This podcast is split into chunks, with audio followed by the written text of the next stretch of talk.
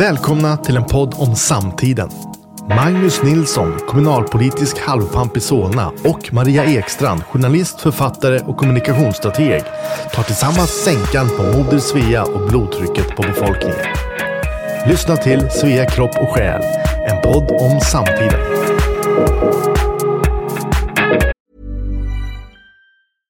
Hiring for your small business? If you're not looking for professionals on LinkedIn, you're looking in the wrong place. That's like looking for your car keys in a fish tank. LinkedIn helps you hire professionals you can't find anywhere else, even those who aren't actively searching for a new job but might be open to the perfect role. In a given month, over 70% of LinkedIn users don't even visit other leading job sites. So start looking in the right place. With LinkedIn, you can hire professionals like a professional. Post your free job on linkedin.com slash achieve today.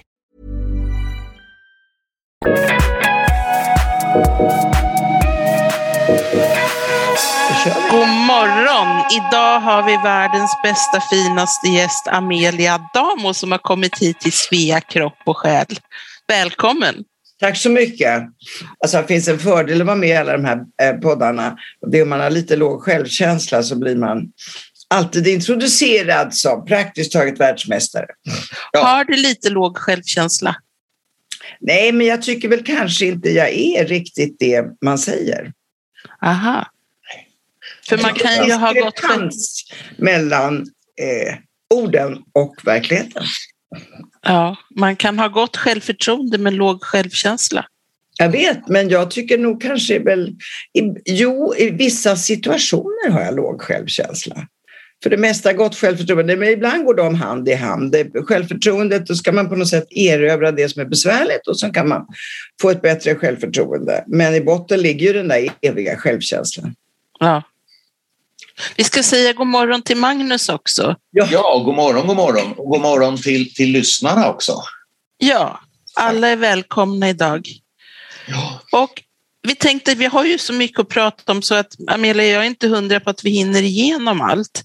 Men vi har läst din bok Kvinnoarvet. Vi är tagna båda, båda två, Magnus och jag, satt där en lång stund i morse och pratade om den.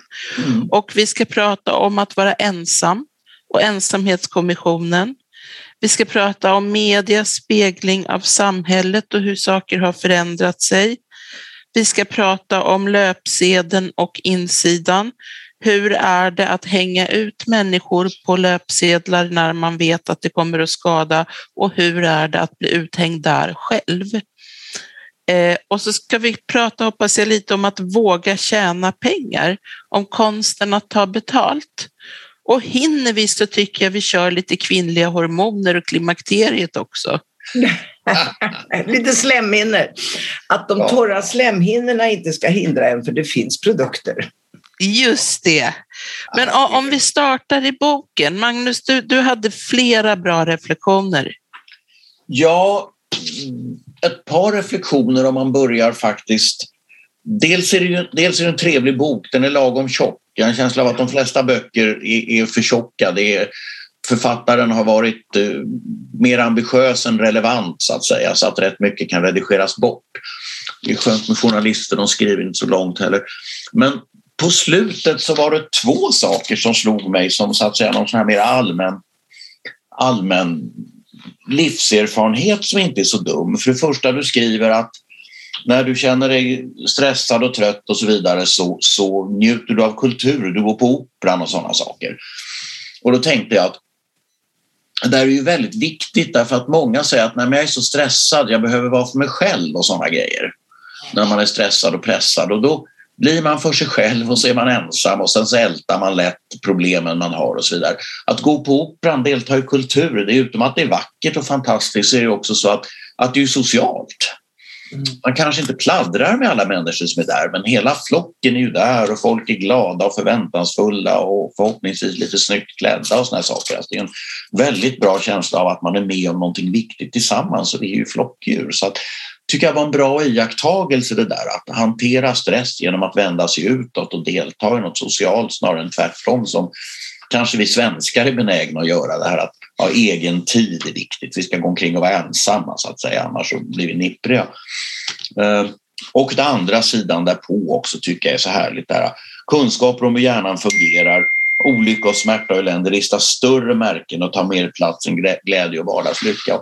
Det är också något att tänka på att, att det är förmodligen evolutionärt att eh, det är viktigare att hålla reda på det som kan döda oss än det som var trevligt förr. Liksom.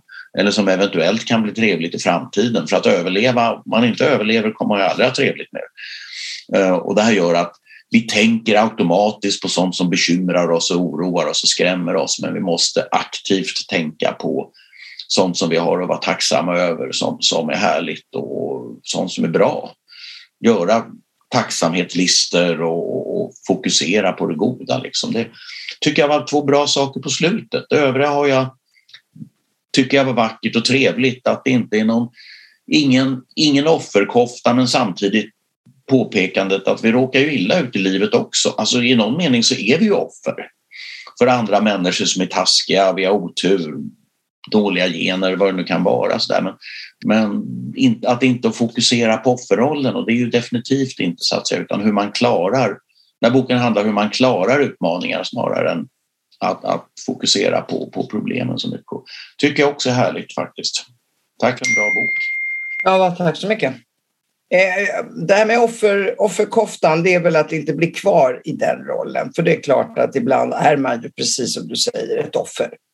Ett offer för omständigheter, för andra som är dumma och vad det nu kan vara för någonting. Men man måste ta sig därifrån. Där har jag ju haft en ganska stark drivkraft som i den här boken också väldigt tydligt, tror jag, talar om var det kommer ifrån. Och det är ju då att mamma väldigt tidigt sa att du ska inte tro att någon hjälper dig. Inte ens Gud. Det får du göra själv. Och Eh, då tar man sig rätt fort ifrån den där koftan. Faktiskt. Sen när det gäller Ensamhet har jag ju aldrig varit bra på. Jag har inte varit heller det som utmärker en riktig svensk. Att gå ut i skogen ensam och känna hur man läker, det är inte min grej, utan jag läker tillsammans. Sen är det självklart att till exempel höga ljud och väldigt stimmigt och, och man blir, känner att man är helt slut när man kommer hem, då vill man faktiskt vara ensam. Men det är inte en avstressningsmetod för mig, precis som du sa. Nej. Hur många svenskar är det egentligen som verkligen går ut och är ensamma i skogen i timmar? Jag känner, jag känner några som plockar lite svamp och folk som har gyckar ute ja. i naturen. Men, ja, det, men, kanske är en, det kanske är en myt, men det um, är ju någonting som har sagts hundra gånger. Man ska ut och skogsbada eller trädkrama eller bara lyssna på fåglar och bli lite själslig i den här stora svenska skogen.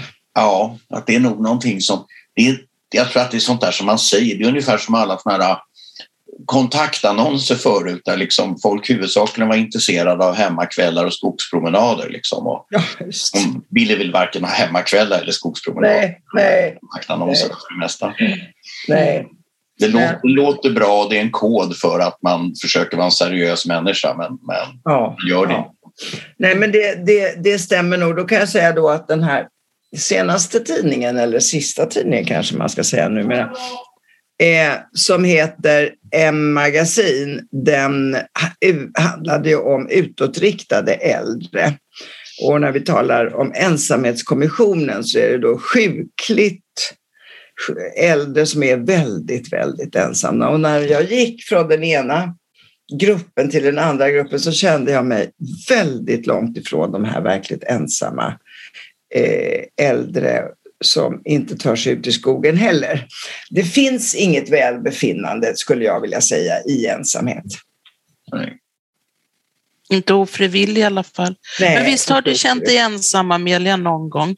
Jo, det tror jag varenda människa gör. Jag vet också under alla dessa år som kvinnotidningsredaktör hur många gånger vi har haft artiklar om ensammen i äktenskapet till exempel. Och en, sen, så småningom så kom jag fram till att det finns en väldigt låg tolerans för ensamhet också. Man är ensammen. Det är på samma sätt som man ofta tycker att ens partner inte förstår en. Nej, det kanske inte går. Det kanske inte är så att någon annan ska lösa alla dina problem. Och eh, då får du väl vara lite ensam. Men sen är det väl klart att jag kan ju inte säga vad graderingarna går för den där ensamheten när den blir outhärdlig och när man måste göra någonting åt det. Men lite ensam tror jag varenda människa är. Jag tänker ofta på det när jag ser eh, såna här biografier eller tittar på filmer om ensamma barn som ändå så småningom har utvecklats till några Jonas Gardellare eller vad vi ska säga. Att eh, när jag var hos nunnorna då kände jag mig fruktansvärt övergiven och ensam. Men det blev folk av mig med. Du var där i många år, eller hur? Ja, i fyra, drygt fyra år. Ja. Vad tror du att det har gjort med den vuxna Amelia att bli bortlämnad? Jag har nämligen också blivit bortlämnad. Det var inte alls så länge, det var fyra månader bara jag var ett spädbarn. Men jag fick bo på barnhem. Och jag inbillar mig att det har gjort någonting med mig. Ja, det kanske det har. Vi talar ju väldigt mycket om anknytning och så. Och, och jag är ju en väldigt rationell person så har man råkat ut för sånt som du med dina fyra månader och jag med mina fyra år så kommer man ju inte bort ifrån det. Det finns ju. Då får man ju på något sätt ta itu med det hur man nu gör det. Men det är så rätt. Eller det är rätt. Det bär vi ju med oss. Mm. Det gör vi. Det går liksom inte att komma runt. Och mina år hos nunnorna gjorde mig, tror jag, till en till en, en rätt så stark person, fast man vill ju inte att styrka på något sätt ska komma av utsatthet. Men eh, jag tror att det var så, det var väldigt mycket disciplin också så där så man måste, det fanns en, ett regelverk du måste hålla dig till hur dåligt du än mår och hur ensam du än känner dig. Och när du har klarat av det, då händer ju förstås någonting med dig. Och de allra flesta människor säger då att man blir stark och man växer. Men egentligen skulle man ju önska alla att slippa det där momentet. Men nu om man nu har råkat ut för det eller blivit satt i det, då är det aldrig för sent att få en bra barndom. Som det. Man får försöka se, jaha men titta, det här kan jag ju ändå ha nytta av. De där taskiga åren en fråga som jag har när, när jag läste just det som, som, nu läste jag ganska fort, men hände det någonting bra? Lärde du någonting bra? Fanns det andra barn där och så vidare? Alltså, det, det var knappast... Ja, det, det, det finns det och jag tror, att, jag tror också att det här med att min, min, min eh, starka känsla för tillsammans, det är, tror jag också kom därifrån, för vi var ju 30 flickor i ungefär samma predikament just när jag kom var jag yngst. Och ehm, eh, jag har en känsla av att jag blev beskyddad av de andra. Eh, kamratskap som man ändå kan få på en sån här skola om man inte blir mobbad och det var jag absolut inte. Och jag har ingen minne av att det var någon som blev det. Så odlar man ju också en tolerans för andra. Vi sov vi alla i samma rum. Eh, vi åt tillsammans, vi var ju nästan jämt tillsammans. Somliga åkte hem över helger och lov. Jag var väldigt mycket på kollo med nunnorna så jag hade ju liksom dem ganska mycket. Eh, och ja, det kommer säkert bra saker av sånt också men framförallt så kom det ju en känsla av att du är ändå inte själv, du är i en grupp. Vi har ungefär alla samma villkor. Så det var ingen hård miljö så då, att man mobbades och hierarkier? Och... Nej, det var det inte. Eh, det var det, fanns, jag menar, det var ett kristet budskap som vilade över oss allihopa och det var ju att vi skulle vara på något sätt snälla och goda. Sen kan man väl säga att just de som skulle vara mest snälla och goda, det vill säga nunnorna, inte riktigt hade lärt sig det budskapet och kanske för att de också var uppfostrare och måste på något sätt då visa en annan hårdhet än den vi kunde ha sinsemellan. Och i och med att vi hade en gemensam fiende i nunnorna så kunde vi ju hålla ihop på ett annat sätt. Inte började vi vara dumma mot varandra. Det har jag i alla fall ingen minne av. Nej, härligt. Och, och nu från din förmåga att skapa gemenskap, det har du ju också gjort på redaktioner. Det har jag sett mm. från insidan. Eh, så sitter du nu i styrelsen för ensamhetskommissionen. Ja. Och hur arbetar ni rent praktiskt för att människor ska slippa vara så ensamma? Och sen nästa egentligen en följdfråga på det. Är vi mer ensamma i Sverige än vad, på andra vad, platser på jorden? Vad är ensamhetskommissionen? Jag är, ja, för, först och främst, många av lyssnarna vet nog inte. Nej, eh, ensamhetskommissionen är eh, sponsrat av ett seniortechföretag kan man säga eh, som ville eh, som många företag ville göra någonting som inte har ett enda dugg med deras så att säga, säljande verksamhet att göra. Och då så ville de se vad kan vi göra åt den här hälsofarliga ensamheten. De kommer nämligen i kontakt med den i samband med den här larmknappen som går till deras slussar och då upptäckte man att många som tryckte på knappen hade inte ramlat. De behövde prata. Och sen gjorde man en kartläggning av hur många handlar det här om? Är det de här som är inte digitala överhuvudtaget? Ja, den gruppen är stor, den är ungefär över en halv miljon, men det är inte bara det att du inte idag har någon kontakt som vi har här nu digitalt utan du bara har din gamla lina, du har inte ens en mobiltelefon. Utan det här gäller en grupp som man tror är ungefär 300 000 personer som har i stort sett besök av hemtjänsten. Det är det man har. Mm. Eh, och har man kanske någon som hör av sig så är det i alla fall aldrig mer än en gång i månaden. Och för att komma åt den ensamheten som man då har räknat ut är lika hälsofarlig som att röka så måste man ju ändra på saker högre upp. Du har civilsamhället, vi kan göra en väldig massa saker. Vi kan liksom tänka, vem känner jag och kan jag ringa eller kan jag kanske komma förbi, kan vi fika, ska, kan vi gå på promenad, vad som helst. Det är vi vanliga människor. Och här, när det gäller civilsamhället, där är det väldigt mycket aktiviteter. Det är kyrkan och det är PRO och det är SPF. Det finns alltså väldigt, väldigt många. Problemet med de här är att de tar inte den utsträckta handen. De, är, de, de har liksom blivit för ensamma för det. Ja, vad kan man göra då? Jo, då kan man uppgradera själens sår, alltså det vill säga ensamheten, till att vara lika viktig som man får tid för om man har till exempel, brukar jämföra med ett bensår. Det är ju fokus på. Men om du har sår i själen, om du är jätteensam och du har ingen att prata med. Det finns inte på listan vad socialtjänst eller vad hemtjänsten ska rätta till. Det är om det finns utrymme för promenad så ryker det på en gång för det ska städas eller så. Det vi gör då det är att försöka via SKR, via på andra sätt, att se om man kan få en uppgradering. När man förhandlar om vad man ska göra med, i hemtjänsten med de äldre så ska det vara någonting man inte kan ta bort. Social samvaro. Det ska också in i äldrelagen och, och sen kommer jag aldrig ihåg om det är äldrelagen eller socialtjänstlagen. Men du måste lyfta upp det på en nivå där eh, det bestäms att det här finns. Att ofrivillig ensamhet ska bekämpas. Att det inte bara blir någonting man säger och så struntar man i det. Utan att man ska kunna kontrollera vad gör ni åt det här då? Så, så du är inne och lobbar helt enkelt? Du? du är inne och lobbar politiskt? Ja, lob precis. Det är det som det görs. Alltså att man ser var någonstans kan man gå in.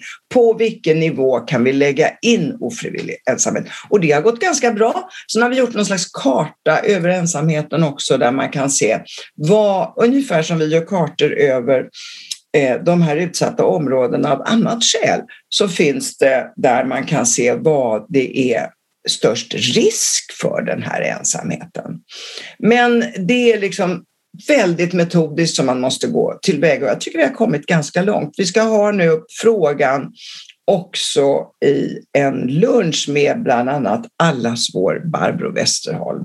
Ja. Ja, och eh, se om eh, de här äldres ofrivilliga ensamhet på något sätt i alla fall kan bli lite bättre. Vart har alla vuxna barn tagit vägen? Ja, det kan man fråga sig. Jag brukar ju säga ibland när jag pratar om sådana här saker, jag pratar ju väldigt ofta om att kvinnor måste vara noga med sin pension och sånt, men man måste investera i kärleksbanken också. Eh, så att man blir en människa att tycka om och en människa som man inte struntar i. Det finns ju många förtjusande berättelser om mormor och farmor och farfar som har betytt väldigt mycket i barns liv. Och i vuxna barns liv fortsätter det.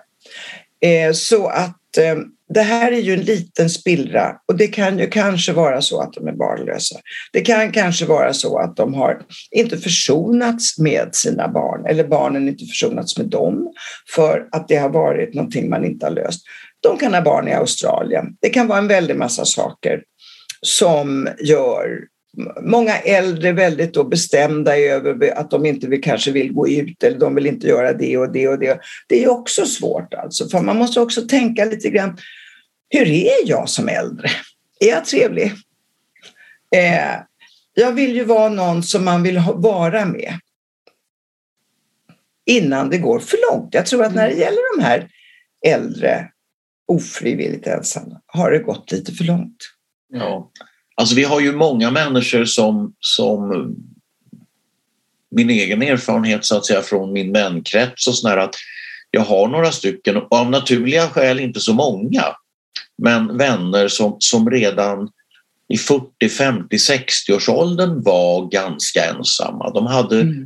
få vänner, låg aktivitetsnivå, de liksom var inte ute och gjorde saker och såna grejer. Och kanske inga barn. Och då är det lätt att till sist så har man inga vänner kvar alls. Och, så att det, det, Nej, men det är verkligen sant och, och vi har ju då också tagit upp det som händer efter pensionen.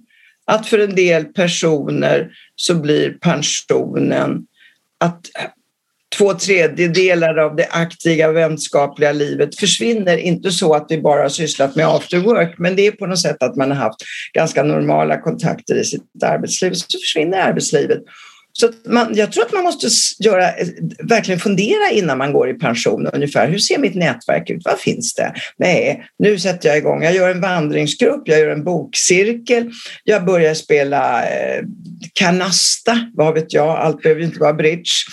Eh, jag måste ta också ett initiativ och kanske dra ihop folk. Eh, för att annars är det väldigt lätt hänt att det som du beskriver att redan i 65-årsåldern så, så är det eh, lite tunt. Ja. Och jag tror också att för oss som blir lite glömska så får man nästan också skriva upp. Nu ska jag ringa en gång i månaden. Ringer jag den här personen som jag vet har svårt att röra sig. Och, ja. Jag kan ju säga då att de här föreningarna som jag kommit i kontakt med, de är ju fantastiska. De har så mycket volontärer. Men de måste ju få komma in. Mm. Ja, de, det, här, det, här, är som allting annat ojämlikt fördelat. De, de ja. flesta jag känner som är liksom 70 plus, såna här grejer, de, de, de, har, ju, har ju aldrig tid med någonting därför att det är Nej. bokcirklar och barnbarn och föreningar och, och liksom varenda dag är uppbokad med, med verksamheter som, som och de klagar, ja jag blir så trött, oj oj oj. Och sen ja. går det igen liksom och det är klart att de där kommer ju förmodligen liksom dö, dö i steget i många fall så att säga eller, eller vara socialt aktiva väldigt, väldigt länge till så länge de mm. överhuvudtaget orkar har någon glädje av liksom, att ha människor omkring sig. Det tror jag, men jag tror att det är ju våra personligheter gör ju oss. Men man kan ju, precis som du sa, såna här skriva tacksamhetslistor och träna på det fick man ju göra när man var runt 40. Då kom ju alla de här, älska dig själv och hur man skulle preparera sig själv. Då var det inte lika tydligt med hur hjärnan suger in det negativa och hur stor plats det får jämfört med det positiva.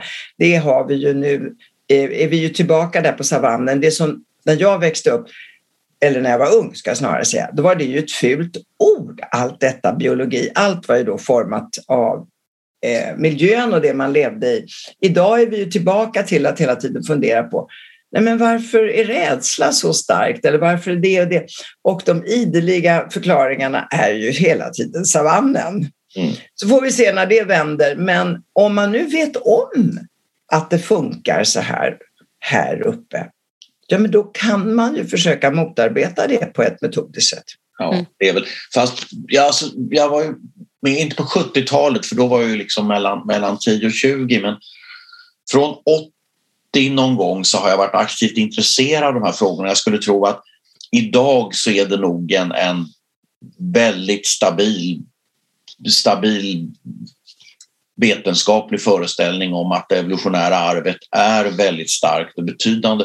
På 70 och 80-tal fanns det fortfarande romantisk föreställning om, om att allting var kulturellt betingat och sådana saker, att det evolutionära arvet inte fanns alls och, och skällsordet var ju biologism så fort man ja, hade att, att, att, att, Och ve och fasa om de som talade om gener. Ja. Vi var ju som oskrivna blad när vi föddes och skulle formas av de som tog hand om oss. Ja, ja det är ju, det är ju, men det är någon rom, rom, uppfattning som romantiken som hängde kvar liksom, med, med den gode vilden och alla sådana saker dessutom. Mm. Det, mm. det, men det, det tror jag, jag tror inte att det kommer tillbaka längre därför att det är så stabil kunskapsbas nu vetenskapligt kring hur det funkar. Så att det är nog väldigt svårt att, att så att säga rulla tillbaka den utvecklingen. Mm. För 70, 80, jag menar, framåt 90-talet, då visste man ju jämfört med idag visste man ju liksom ingenting. Nej. Men just utvecklingen av hjärnan, forskningen på hjärnan har ju fått en enorm fart. Det var någon som förklarade varför, jag kommer inte ihåg om det var att man kunde se, alltså ehm, eh, inte röntga, men man hade en helt annan förmåga att gå in i hjärnan på grund av nya moderna verktyg. Ja, det är en helt annan spelplan mm. idag när det gäller att veta vad som händer uppe i roten. Ja. Mm.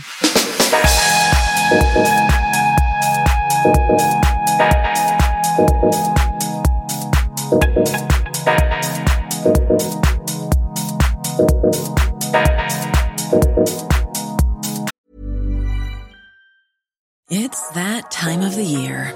Your vacation is coming up.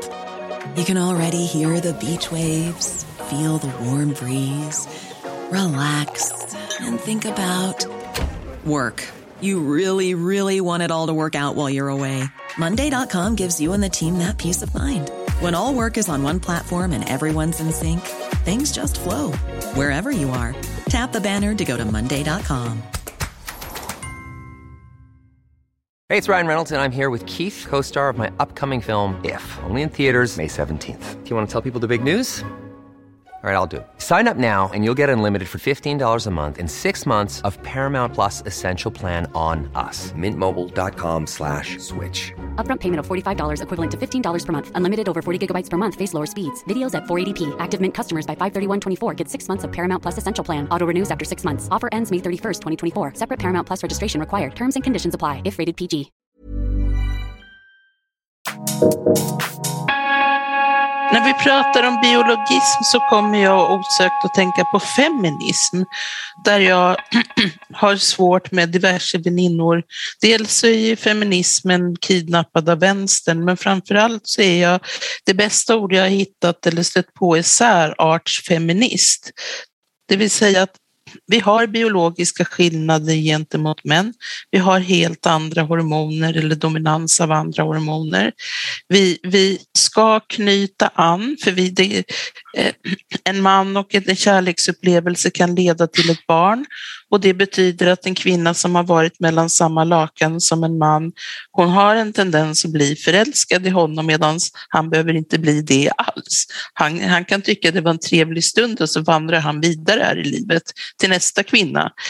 Det finns jättemånga sådana skillnader. Därför är jag också så emot att man tvingar upp barnledigheten mellan könen, alltså kvinnan och männen ska dela lika på barnledighet, därför att jag tror att kvinnan har ett behov av sitt barn. Har hon inte det så fine, då kan ju mannen ta det. Men jag tycker att vuxna människor ska få bestämma själva och det får man inte i Sverige och det har Liberalerna av alla partier sett till. Vad säger du Amelia? Fin, finns... ja, jag håller ju inte med dig Maria. Jag Nej. tycker att jag har sett en underbar utveckling just på pappafronten som jag tror har att göra med den gamla fina anknytningsteorin, fast den är väldigt praktisk eh, tappning. Eh, jag ser hur de här 40, som är, idag är de ungefär 40, eh, hur har haft sina bebisar på samma sätt som, som mamman har haft sina bebisar väldigt nära sig. Och vad händer då? Jo, det skapas ett oerhört starkt beroende Eh, när de förut trädde in i någon slags papparoll när de var tre och de skulle kunna köra eh, små, eh, små bilar ihop eller vad de gjorde med, med barnen eller lekte. Det kommer ju nu redan i princip när barnet är nyfött. Och då så ser man vad det är som händer med en sån tillvänjning. Och därför så tycker jag ibland att vissa saker måste hjälpas med lagar. Eh, annars så, när du ska förändra ett beteende så finns det ett enormt motstånd. Tvingas du förändra det där beteendet, till exempel att men nu är det du som ska vara hemma fyra månader och då kanske du upptäcker saker som du inte skulle kommit i närheten av och det kan vara bra.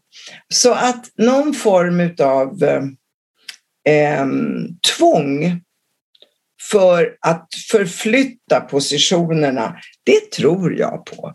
Så att jag är för det. Jag är för tvång överhuvudtaget inom många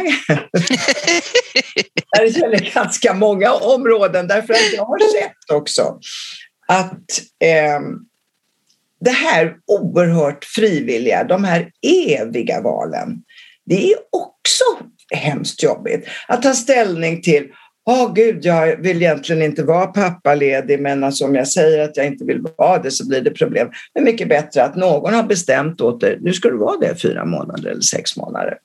Och jag tror snarare att det farliga i vårt samhälle just nu, det är alla valen. Det är så jobbigt att fatta alla de här besluten. Och då kan jag tycka att lite tvång är bra. Ja. Du ser. Men du kan ju jämföra mycket med Italien som du ju ofta är i och känner väl och så. Både vad gäller ensamhet och hur är det med pappaledighet i Italien? Nej, men den, alltså, Italien har ju en fullständig förskräcklig situation överhuvudtaget när det gäller barn med kommunala möjligheter. Och att bara komma till pappaledighet där är inte till att tänka på om det inte möjligtvis är så att det är hon som tjänar pengarna och han, han kanske har ett, ett jobb som kan utövas i hemmet. Han kanske är konstnär eller någonting sånt och då kan han ta mer hand om barnet. Annars är det ju striktly eh, hopplöst skulle jag säga beroende på att, eh, möjligheterna att någon annan tar hand om barnet som det måste vara nu när inte längre mormor och farmor gör det. Det har ju annars varit en typisk generationsfråga att du tar hand om ditt barnbarn. Ehm, eh, idag så jobbar ju många utav de här mormor och morfar eller bor i en annan stad så att jag menar, det, det får man tänka bort. Eh, så att barnsituationen är, är svår och det innebär ju också att Italien har ju för ett sedan, jag vet inte om det fortfarande är så, men för en tre, fyra år sedan så hade de lägst barnafödande i Europa. Mm. Och det var just kvinnornas sätt att bromsa och eh, sätta ner foten och säga att eh, till skillnad mot det som håller på att hända i USA nu mm. så har italienskorna rätt till sin kropp, att bestämma över den. Jag vill inte ha ett barn till för att jag vill faktiskt jobba. Jag är sjuksköterska eller jag är vad jag nu är för någonting. Och, eh, och allting liksom handlar om vem som ska titta till barnet. Hur mycket en älskar den här ungen så blir, blir barntillsynen ett, ett problem. Om jag inte är rik, då kan du ju köpa. Men om vi undantar det och säger att du är någon slags i medelklassen och neråt så har du bekymmer med barntillsynen. Mm. Sen för att svara på den andra frågan, är de mera ensamma då? Vi gjorde en undersökning, eller inte jag, jag tror att det var Ingmar Skog, åldringsforskare i Göteborg på något som heter AgeCap, som också är med i ensamhetskommissionen. Han, eh, den, där gjorde man och tittade på upplevelse av ensamhet. Och då visade det sig att det, man kände sig lika ensam i Spanien eller Italien. Men om man bryter ner och tittar på vad jämför de med? Om man tar en italiensk mamma så ringer dottern en gång om dagen och så ringer hon inte längre förrän var tredje dag. De ses i regel på söndag fast numera kanske varannan gång eller så har hon flyttat. Och då upplevs det förstås som ensamhet eftersom familjen är så stark eller har varit så stark. Och den håller ju förstås på att förändras som det görs i alla våra västländer nu när vi är så globala, när man kan få ett jobb någon helt annanstans än där man bor så förändras ju alla de här familjestrukturerna. Och då upplever ju förstås den äldre generationen, min mamma, hon kände sig ensam, fast hon var i Fruängen och jag var på Söder. Och jag träffade henne åtminstone minst en gång i veckan, för att inte säga två. Och vi talade så ofta vid. Hon upplevde att jag bara jobbade och var borta. Och skulle jag resa bort en vecka, men då, jag var dessutom enda barnet. Eh, så det är ju också en fråga om vad har du för nivå när du börjar känna dig ensam. Mm. Vilka referensramar har ja, du? Ja, exakt. Ja.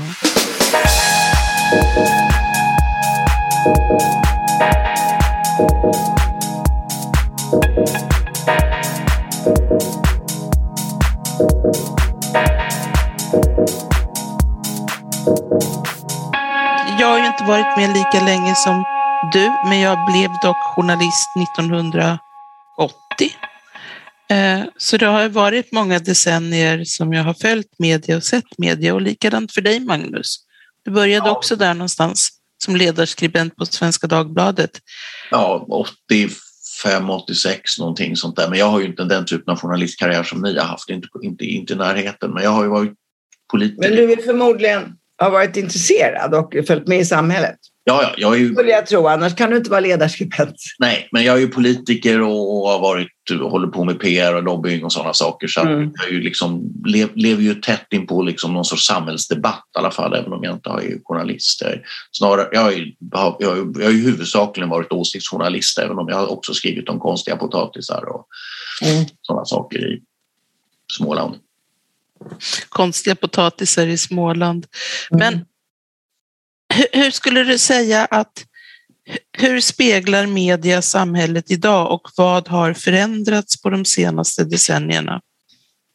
Alltså det är en stor fråga, men jag vet ju inte om jag reflekterade riktigt på samma sätt på 80-talet, kanske inte ens på 90-talet. Ehm, det som, man, som är väldigt tydligt idag, det är ju eh, katastrofkoncentrationen oavsett vad det är för någonting, om det är våra hjärnor eh, som behöver den här klickmaten. Eh, så, och sedan så skulle jag säga att likriktningen har väl aldrig varit så stor som nu samtidigt som vi har så enormt stora möjligheter egentligen till diversifiering för det finns ju allting och eh, några av mina kamrater säger så här, nej men jag lyssnar bara på CNN eller Al Jazeera eller vad det är för någonting. Men gemene man gör verkligen inte det.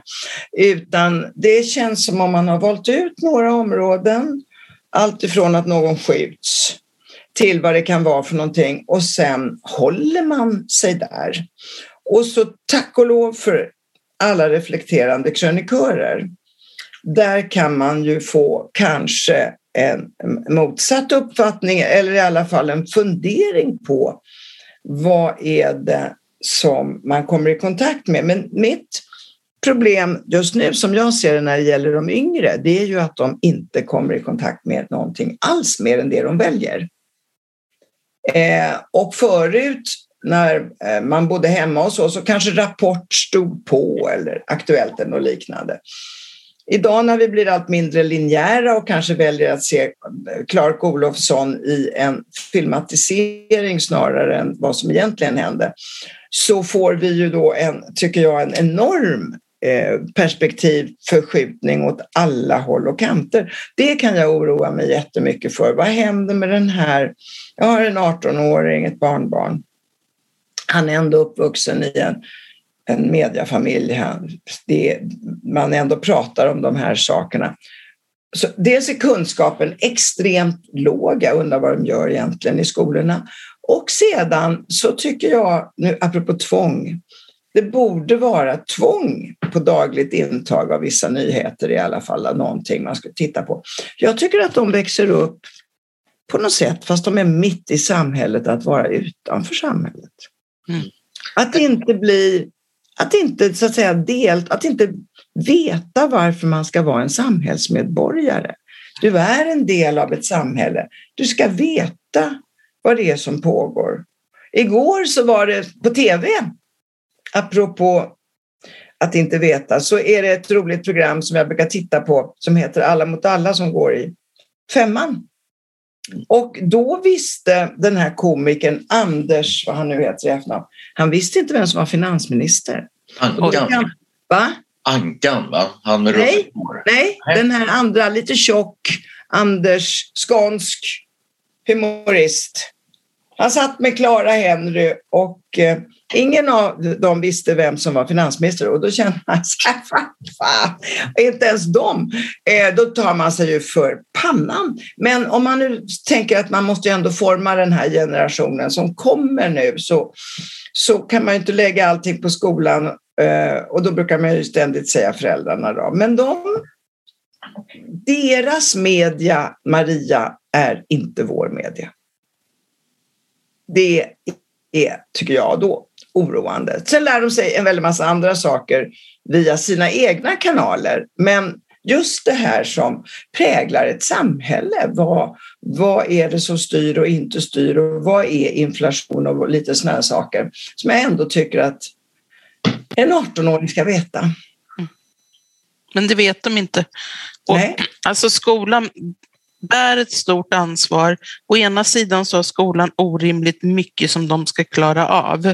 Eh, till exempel eh, för, arbeta förebyggande så att ungdomar inte blir gängkriminella och har uppfostrande uppgifter och allt möjligt alltså. Så hela den här kunskapsdelen är, är försvunnen eller inte Det försvunnen. kanske men- blir eftersatt av, av eh, eh, det, allt det andra som Ja. i vårt samhälle Får jag- jag backa en sak innan Ja. vi börjar prata skola? Som, som ungefär, vi, vi, vi tenderar att prata skola och eh, energipolitik väldigt mycket här. Ja, vi kan hoppa båda ämnena tycker jag, Ja. om ni ändå har pratat mycket om dem. Ja, men, men skolan är intressant. Men en annan sak som jag undrat så här sen, inte sedan jag var barn, men väldigt länge eh, och aldrig fått någon riktig förklaring på det är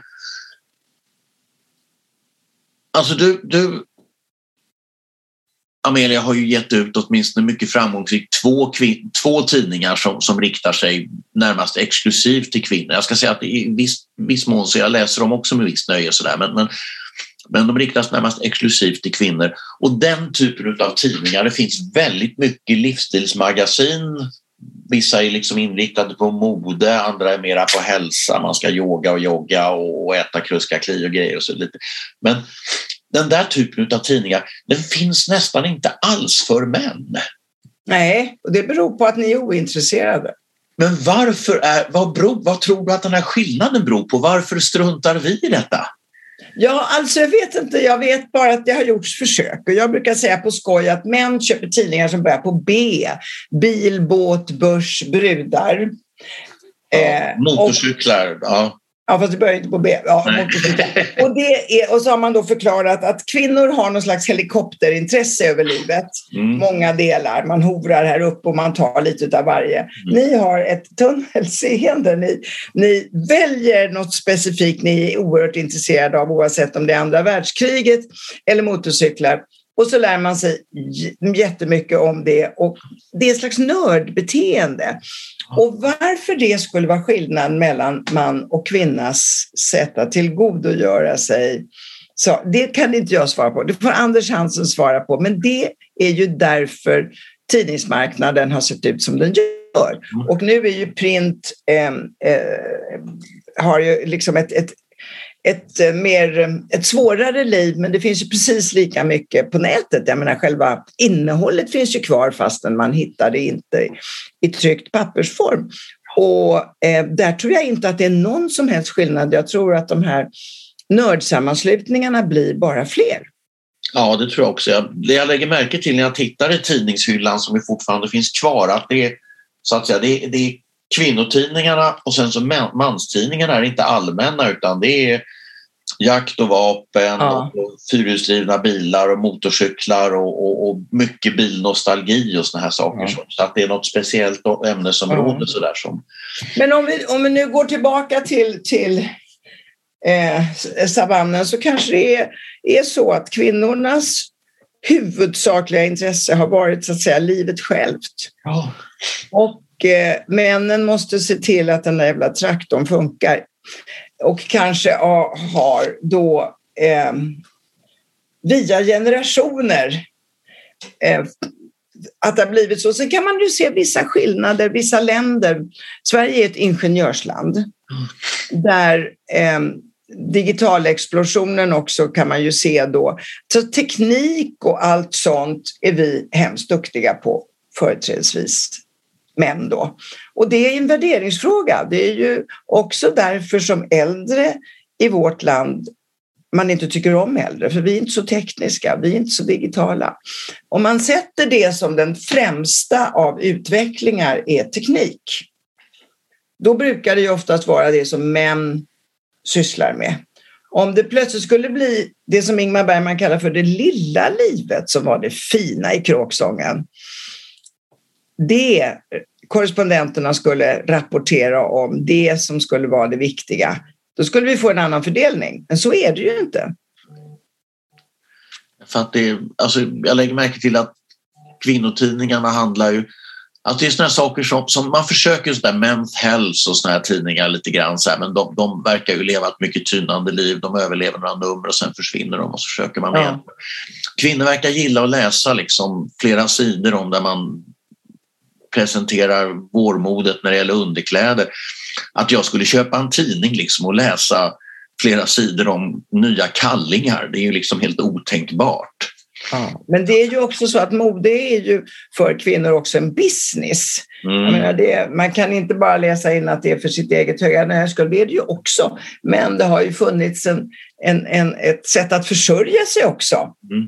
via ja. till exempel mode. Men om, om man tittar på den tidning som heter Amelia så kan jag säga att den blev framgångsrik, tror jag, främst på två saker som inte brukade vara i kvinnotidningar. Och det ena var en avdelning om män för att vi skulle förstå oss på er mer. Den hette dessutom Rapport från andra sidan. Och eh, sen handlade det om 9 till 5 och det var sex sidor i varje nummer som handlade om förhandling och eh, eh, mobbing på jobbet. Jag menar, allt som hade med jobbet att göra. Därför vi tillbringar ju en sån stor tid på jobbet och det kändes väldigt konstigt att i en kvinnotidning som skulle vara då eh, som de här tidningarna var, en tidning där man kunde identifiera sig, man skulle kunna hitta sig. Där måste ju en vardag finnas och i vardagen ingår både karlar och jobb. Mm. Och det blev, dels skilde den sig från de andra och det blev det, tror jag, också en del i den här framgången, att man tog in eh, det, det, det levande livet. Men vi tog inte in särskilt mycket teknik, det kan jag säga. Men, men den, Amelia uppfattade jag i alla fall som, eller som som så att säga ändå, ändå en seriös produkt i den meningen att det handlade om riktiga saker även om, även om det var ett kvinnoperspektiv medan, medan ja. andra tidningar kan handla bara om mode och skvaller och livsstilsfrågor på ett ytligt sätt. Liksom. Och det, ja. Men det passade inte mig, för jag är ingen duktig på det. Eh, utan jag, min utbildning var ju för att jag ville bli sociolog, så jag hade liksom ett, ett uppdämt beteendeintresse var, som då passade bra eftersom jag har ju ingen journalistisk utbildning utan det kom ju av slump och kärlek kan man säga. Och ehm, så fick jag som glädje av att jag var just målgruppsintresserad.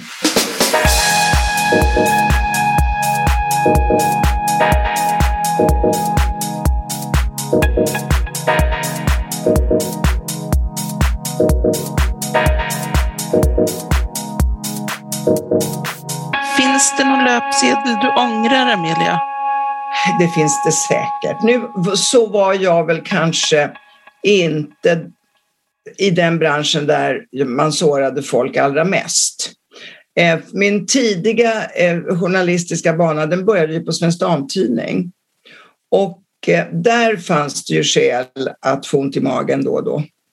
Jag kan inte säga att jag var den stora leverantören av smärtsamma Eh, löpsedelsrubriker, men jag var synnerligen ändå delaktig. Jag jobbade där. Under en period kunde man inte ens säga att man jobbade där eftersom eh, man såg så ner på oss samt höll oss ansvariga för eh, olycka i privata människors liv. Sen var jag på Aftonbladet. Där är det ju kraftfullare om det blir fel. Dels för att löpsedlarna syns ju på ett helt annat sätt än på Svensk Damtidning. Och i, i, i, i volymen blir ju smärtan större också såklart. Och ehm, eh, om jag, specifikt någon jag personligen kommer ihåg att jag ångrar, det gör jag inte. Eh, men jag borde kanske ångra om någon påminde mig. Men det är inte så att jag, som i till exempel Åsa Linderborgs fall, då, jag menar, det händer någonting väldigt allvarligt på grund av en, en löpsedel. Det, det, det har jag inte. Och sen tycker jag också att jag har peppa peppa tagit förhållandevis få ovänner, vilket då kan bero på att jag har väl varit en, en sån här snäll, halvfegis kanske i mitt utövande där det egentligen inte har funnits skäl att outa någon som inte vill bli outad. Du hade ett bra reptrick på Veckorevyn, om jag inte minns fel.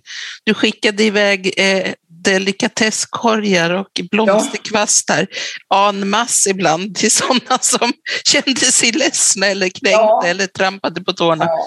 Jo, men det, det är ju så. Det är inte det att man gör det att man först tänker så här, nu klämmer jag till och sen kommer det en, en ostbricka. Nej. Eh, men, men ibland så, man är ju inte herre över alla ens bokstäver som man är ansvarig utgivare för. Och ibland eh, blir det fel och då kan man ju, då kan man ju faktiskt försöka med lite plåster. Ja. Det har ju ingen annan funktion än plåster, men då visar jag i alla fall att jag bryr mig. Ja, jag vet det här gjorde ont. Här kommer lite plåster. Och det är ju, det är ju skillnad också när du nämner Aftonbladet och, och kvällstidningar eller all, så att säga, vanlig journalistik. Det är ju skillnad på att hänga ut folk en gång eller göra fel och att faktiskt bedriva kampanjjournalistik ja. mot vissa människor. Det är, det är ju det som Lindeborg gjorde till exempel. Att där, där var det alldeles uppenbart att man var av ideologiska skäl ute efter någon människa. Ja. Och Martin Krag till exempel, att liksom svärta ner och underminera den människan helt och hållet. Ja. Det är en lite annan grej än att liksom komma ja. med ett Men idag har vi ju någonting som, idag har vi ju någonting som är värre. Mm. Och det är ju det som sker på nätet. Ja. Eh, allt ifrån cancelling till den här nätmobbingen. Som, det tar aldrig slut. Där finns det ju ingen... Eh, vad ska man säga? Det finns ingen, man kan inte sona något jädra bra. Man kan inte pudla längre. Man kan, det finns, vad gör du? Du är uthängd, lynchad för all evighet nästan. Mm. Det är ju någonting nytt vi har fått som där löpsedeln plötsligt ter sig som kindergarten. Mm. Det finns ingen nåd. Nej. Nej. I mitt Facebookflöde nu var det någon, någon vänsterlök som hade rotat fram ett, ett, en tweet från Ebba Busch från 2014 där hon sa någonting om pensionssystemet. Mm. Liksom. Mm. Så här, liksom det, den hade ju inte gått att få fram för 25 år sedan. Man nej, nej, nej, men det är ju det som är det tråkiga också nu att inget, allt kommer ifatt oss. Mm. Och just därför så borde, borde det vara en... Sen om det är högerlökar eller vänsterlökar tycker jag just när det gäller de här sakerna spelar inte så stor roll. Mm. Eh, men det är ju... Eh, det är ju, det är bara gräsligt. Hur har du själv hanterat, du har ju också blivit uthängd på löpsedlar eh, vid tillfällen när man förstår att det måste ha gjort ont. Som, alltså. som till, till exempel vid en kärleksaffär. Jaha, ja det var ju förskräckligt. Det är ju, eh, många tycker ju det, det är ju på sätt och vis bra att man får smaka på sin egen eh, sina egna metoder lite grann. Och eh, det är klart att det är fruktansvärt obehagligt. Men i alla sådana här saker som är obehagliga så är det ju kanske inte den vuxna människan, det är barnen. Det är barnen som ser någonting om sina föräldrar eh, och eh, som inte vill gå till skolan och som mår jättedåligt och som inte riktigt kan ta in det där eh, och, och, förstå att nej, men det är så här media fungerar eller så.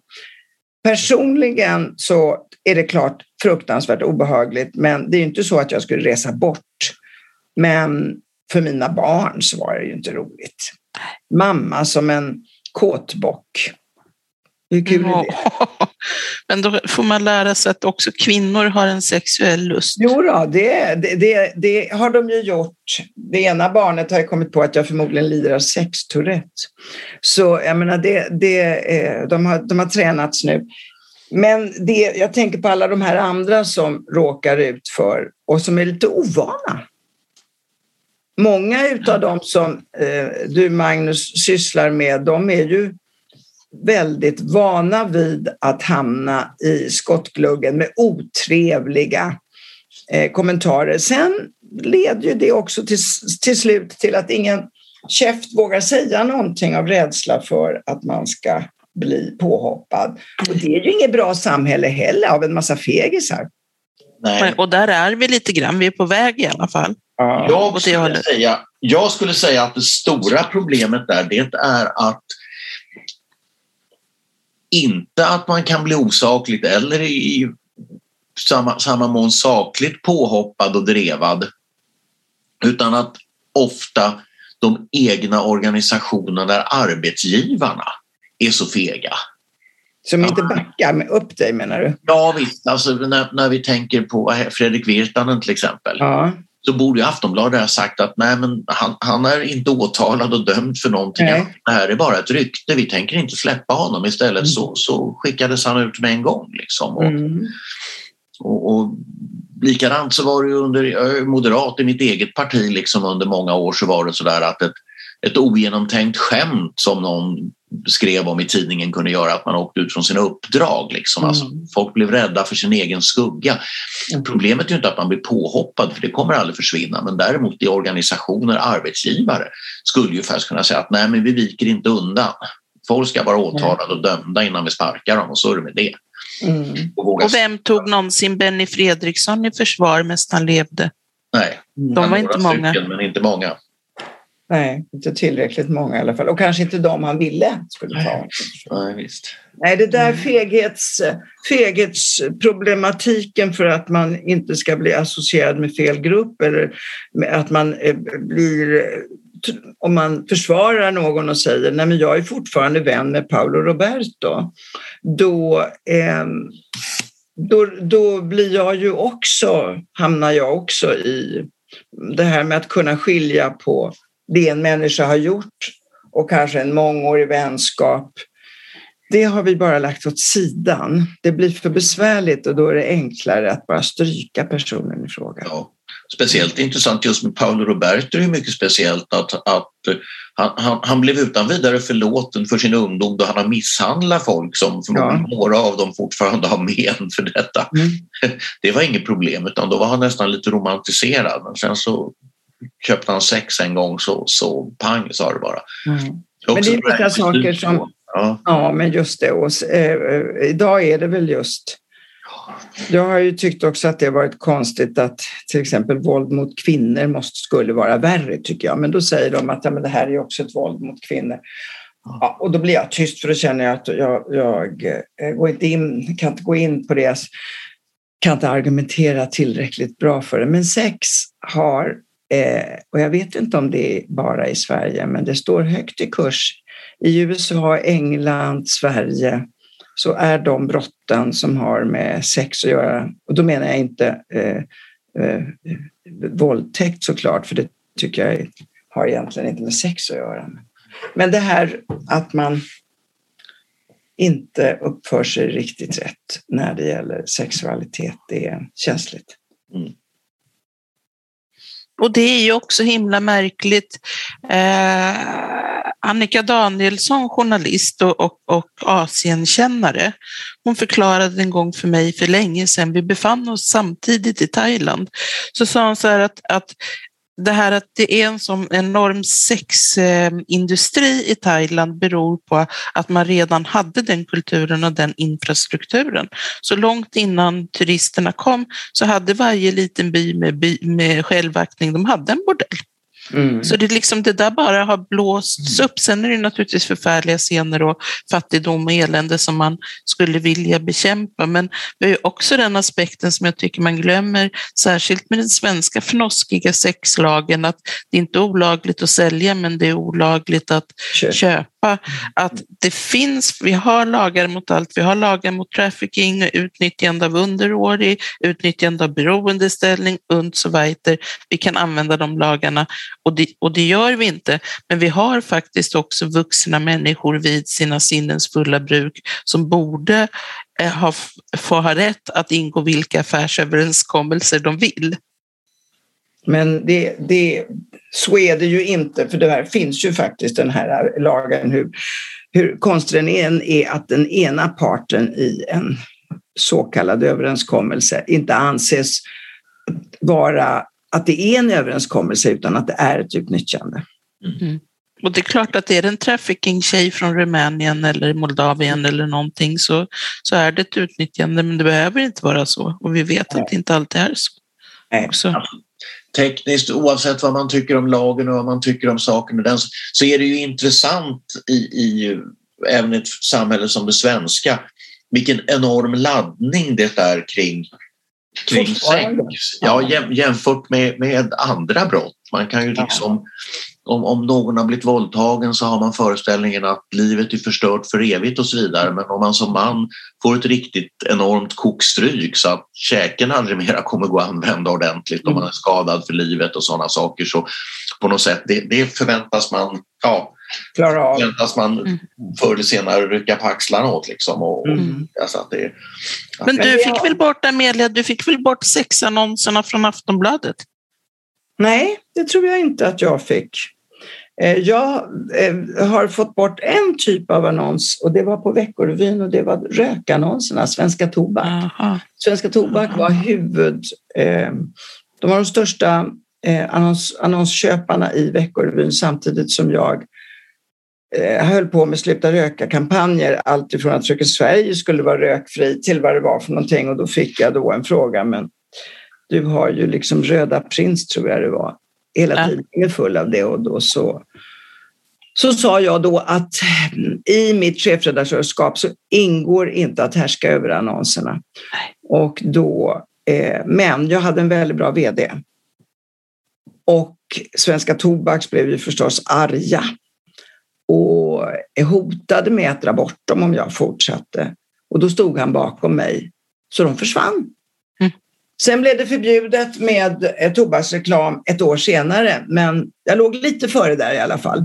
Ja, bra. När det, gäller, när det gäller sexköpsannonserna i Aftonbladet så fanns det en väldigt stor opinion mot det. Där hade inte jag, eh, där vägde inte min röst särskilt tung. Nej.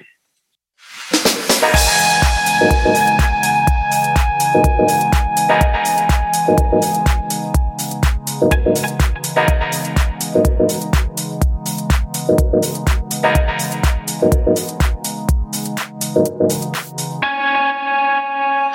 vi, ska vi avsluta lite med att tjäna pengar, att våga tjäna pengar och konsten att ta betalt? För, för det är en konst.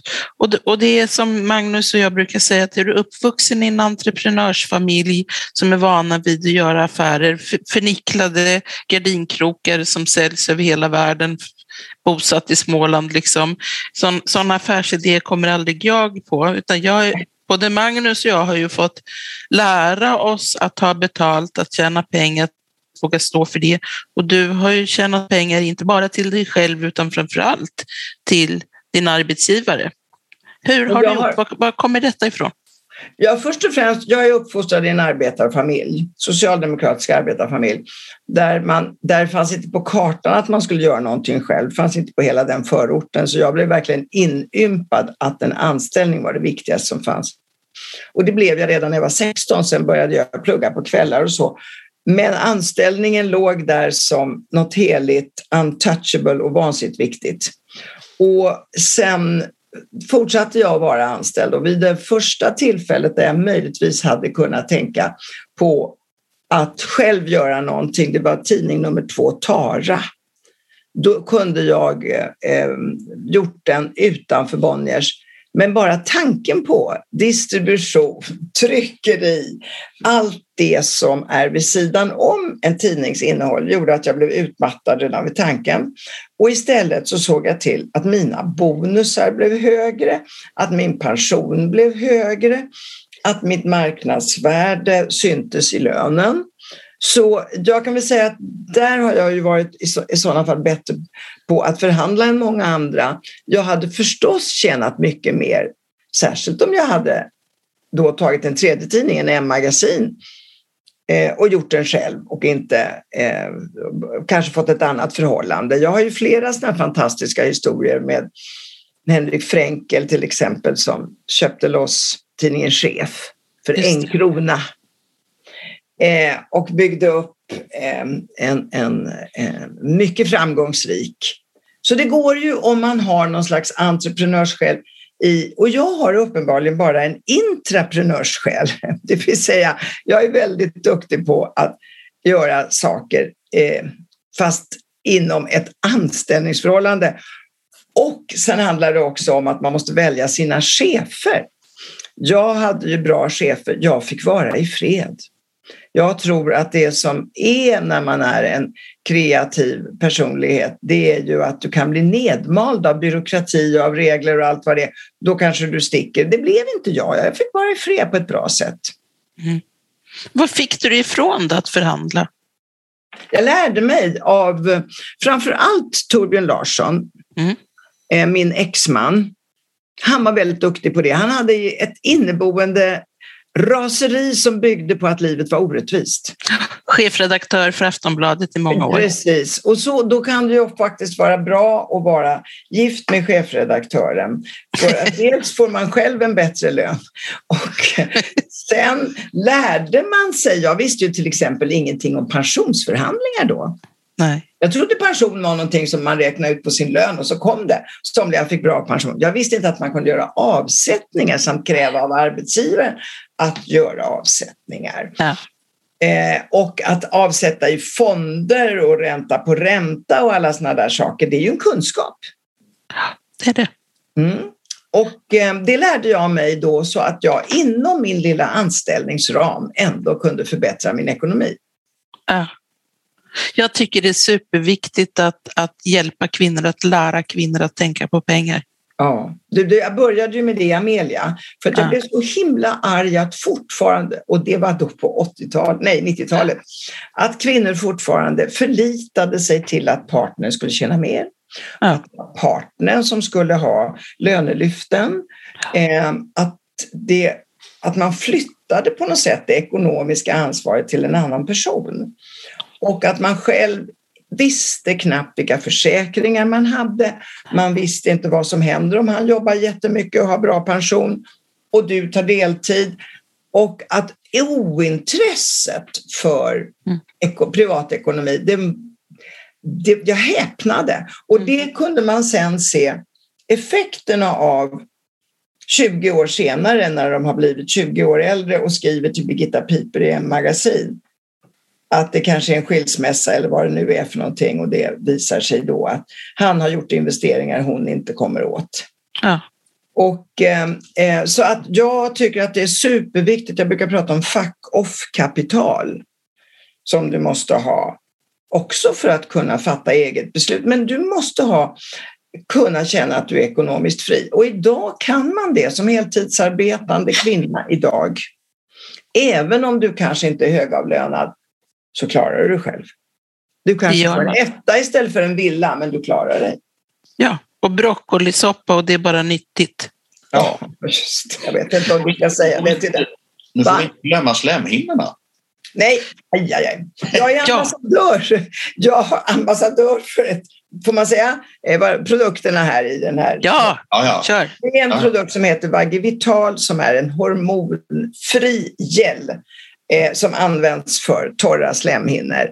Och därför att jag tycker att torra slemhinnor, oavsett om du har dem i halsen eller i underredet, är det ett gissel som är fullständigt onödigt. Det finns saker som, eller produkter som kan avhjälpa detta. Plus att det är inte så många som vill prata om sexualitet, så då tyckte jag att nej men, det är klart att jag kan göra och säga att även 65-åringar vill ligga. utan att det gör ont. Ja. Det, är, det finns en kille som heter Bass, stavas B-U-S-S, som är en av dem. Har, har forskaren bland annat skrivit en bok som heter Why Women Have Sex. Ja. Uh, och de, han, hans, han hans forskningspartner har, har forskat i 40 år kring egentligen human mating strategies och såna saker. Så ja. det brukar handla om män också. Men då ställer de frågan, dels är det väldigt många människor på, på över 70 eh, Mm. Framförallt kvinnor som har, har ett, ett, ett schysst sexliv och sådana saker. Mm. Fler man, man tror. Men ofta som man har frågat skälet till att de har ett riktigt bra sexliv så är det svaret är alltid i stort sett jag har hittat en ny partner. Ja. Och, och, och, det är kanske kul men det är väl på något sätt också lite deprimerande att, att de som har kvar sina gamla partners och sådär, brukar sällan rapportera att, att det är så mycket fyr och flamma. Liksom.